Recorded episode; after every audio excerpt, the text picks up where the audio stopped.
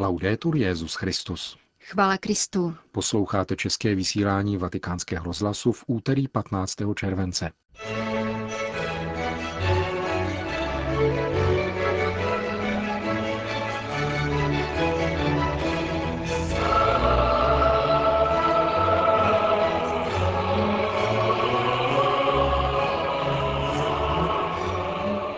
Stolec požaduje bezpečnost a ochranu pro nezletilé migranty. Během oficiální návštěvy Mexika to prohlásil vatikánský státní sekretář kardinál Pietro Parolin.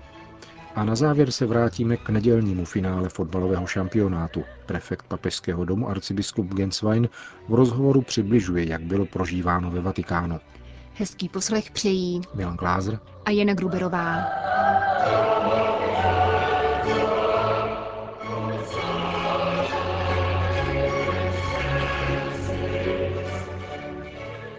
Zprávy vatikánského rozhlasu. Vatikán, Mexiko.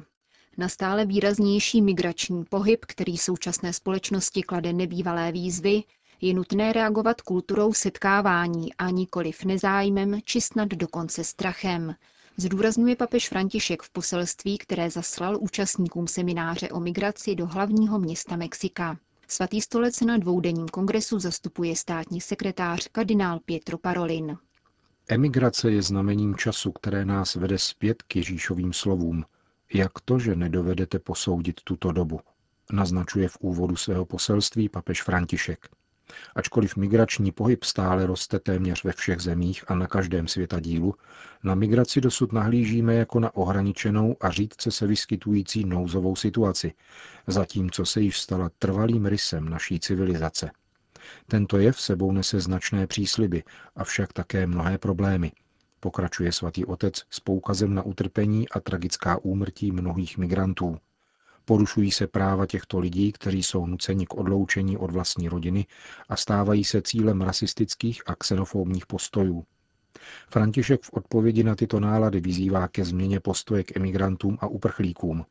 Je třeba přejít od postoje obrany a strachu, nezájmu a sociálního vyloučení, které jsou vlastní kultuře vyřazování, k postoji, jehož základem bude kultura setkání, neboť ta jediná je schopná vytvářet spravedlivější a více bratrský, lepší svět.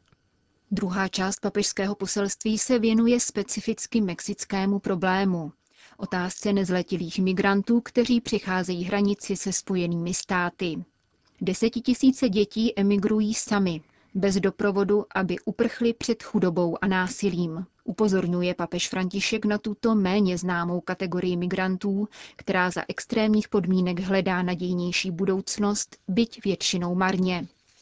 Petrův nástupce v tomto ohledu hovoří o skutečné humanitární krizi a požaduje rychlý zásah mezinárodního společenství.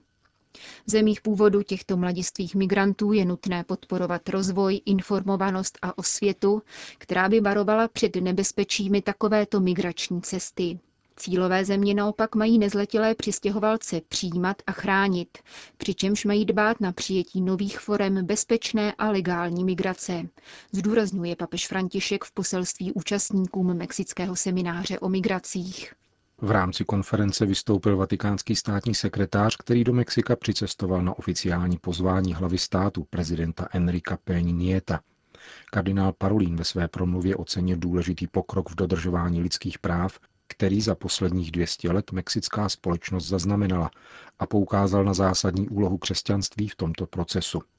Křesťanství již od svého počátku radikálně zdůraznilo, že jsme všichni svobodní, jsme si všichni rovni a všichni jsme bratři, zdůraznil italský kardinál a vyzdvihl jediné platné kritérium, kterým se poměřuje politická komunita, tedy svou službou lidem, zejména chudým a bezbraným. Kardinál Parolín poté přešel k fenoménu migrace, který podle jeho názoru a ve shodě s papežem Františkem vyžaduje hlubokou sociální a kulturní konverzi, Církev v Mexiku vždy šířila postoje přijetí a integrace a bude tak činit také v budoucnosti, připomněl státní sekretář svatého stolce na mexické konferenci.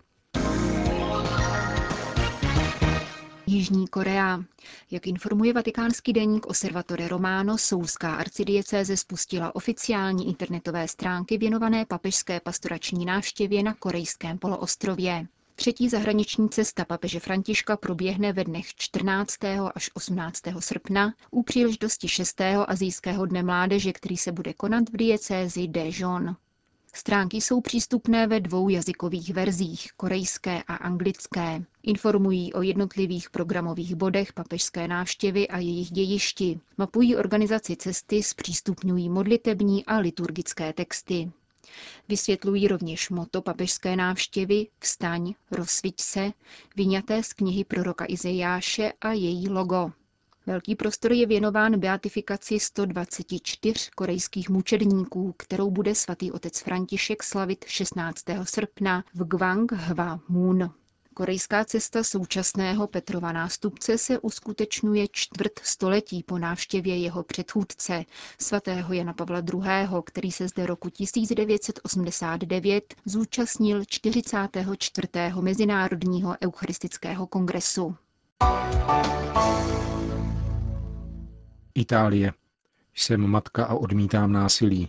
Pod tímto titulkem zveřejnil italský týdeník Familia Cristiana rozhovor s matkou Naftalího Frankela, jednoho ze tří mladých Izraelců unesených a zavražděných poblíž Hebronu.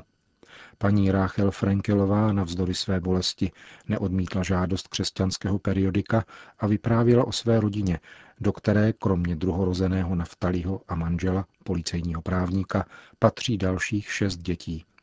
Nejstarší syn navštěvuje rabínskou školu, zatímco jeho matka vyučuje v ženských kurzech Tóry. Je velice důležité, aby naše děti nevyrůstaly v pocitech nenávisti nebo zloby, vysvětluje izraelská matka. To, že její rodina nevolá po odvetě, dokládá také telefonát paní Frankelové rodině arabského mladíka Muhammada, který byl upálen v Jeruzalémě krátce po vraždě izraelských středoškoláků.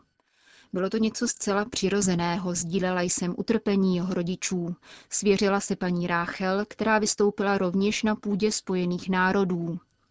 Ačkoliv, jak sama říká, tamní publikum není zdrojem dialogu a empatie, pocitovala v tu chvíli značnou solidaritu mnoha lidí z celého světa.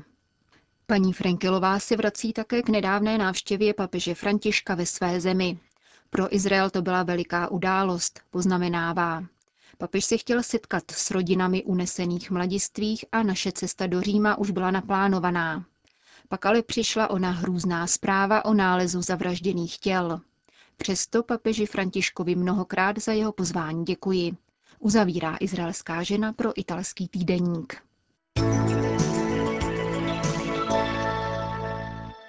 Japonsko. Rozhodnutí japonské vlády revidovat devátý článek ústavy, který zakazuje vydržování útočných ozbrojených sil, vyvolal v Japonsku velkou diskuzi, v níž se katolická církev jasně postavila proti takovémuto kroku.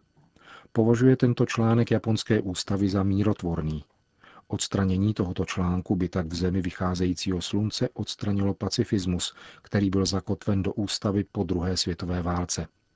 V japonských médiích probíhá velká diskuze a názory jsou velmi protichůdné. Říká to pro agenturu Asia News otec Marco Villa, regionální představený Papežského institutu zahraničních misií, který pracuje v Tokiu, kde pečuje o osamocené lidi z okraje společnosti. Diskuze probíhá všude, říká, protože devátý článek japonské ústavy byl dokonce kandidátem Nobelovy ceny za mír. Ústava je však plodem japonské porážky z druhé světové války, která skončila téměř před 70 lety. Pamětníků je velmi málo a rok od roku ubývají, takže obecné povědomí a paměť slábne. Nelze také ignorovat, že ve východní Asii existují napětí vojenské povahy. Na jedné straně je tu postoj Číny a na druhé nepředvídatelný postoj Severní Koreje, která považuje Japonsko za úhlavního nepřítele. K otázce se vyjádřila také japonská biskupská konference listem, ve kterém protestuje proti rozhodnutí vlády. Je zcela nepřijatelné, aby vaše vláda, píší premiérovi Abemu, přislíbila vojenskou spolupráci mezinárodnímu společenství na základě revize ústavy, aniž by se dotázala lidu. Katolická církev, píší dále biskupové, je přesvědčena, že je chybné se domnívat, že národní bezpečnost může být zaručena užitím síly a posilováním ozbrojených sil. Pokoj lze vytvářet pouze úctou k důstojnosti všech lidských bytostí. Pokoj může vzejít jedině z upřímné reflexe o dějinách, z omluvy a odpuštění za to, co se stalo v minulosti. Nesmíme se vzdávat naděje, že války a konflikty lze přemoci dialogem a vyjednáváním, píše japonský episkopát.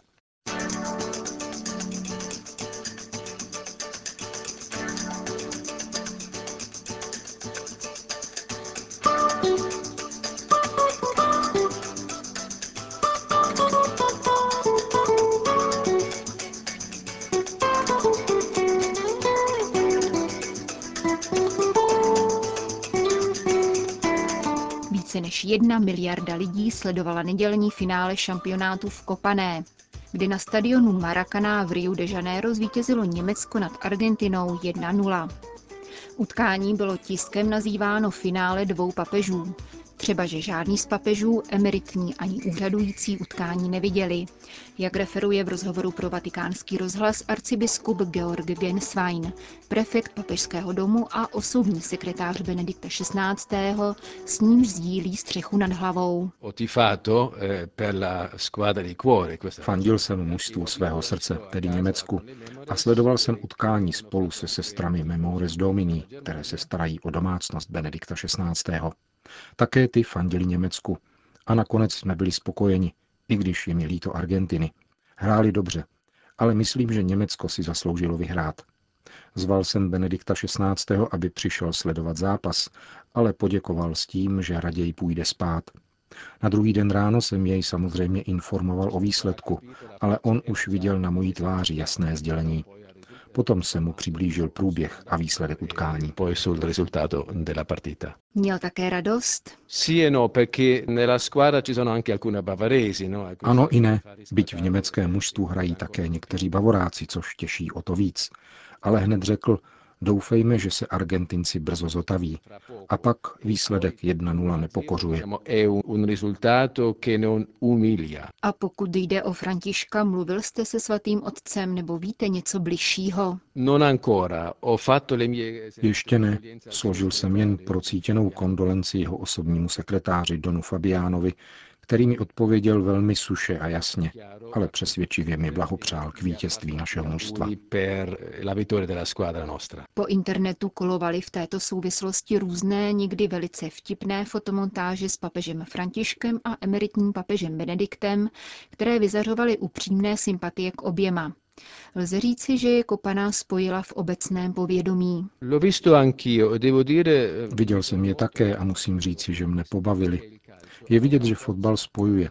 Mnohé bylo řečeno vtipně, někdy ironicky, ale v podstatě vždy s upřímnými sympatiemi.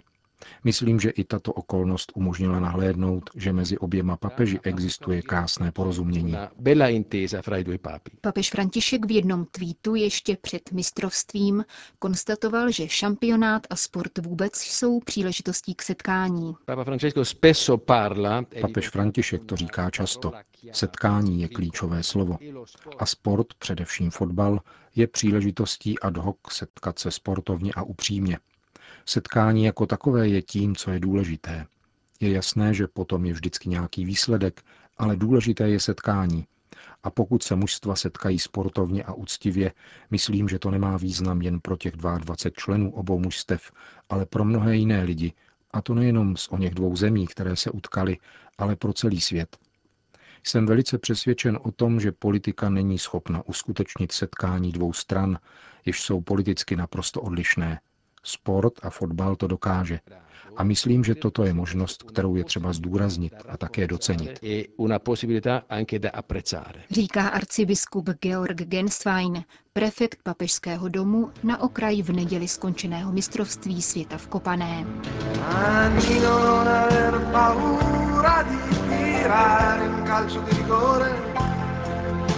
Non è mica questi particolari che si giudica un giocatore giocatore lo vedi dal coraggio, dall'altruismo e dalla fantasia.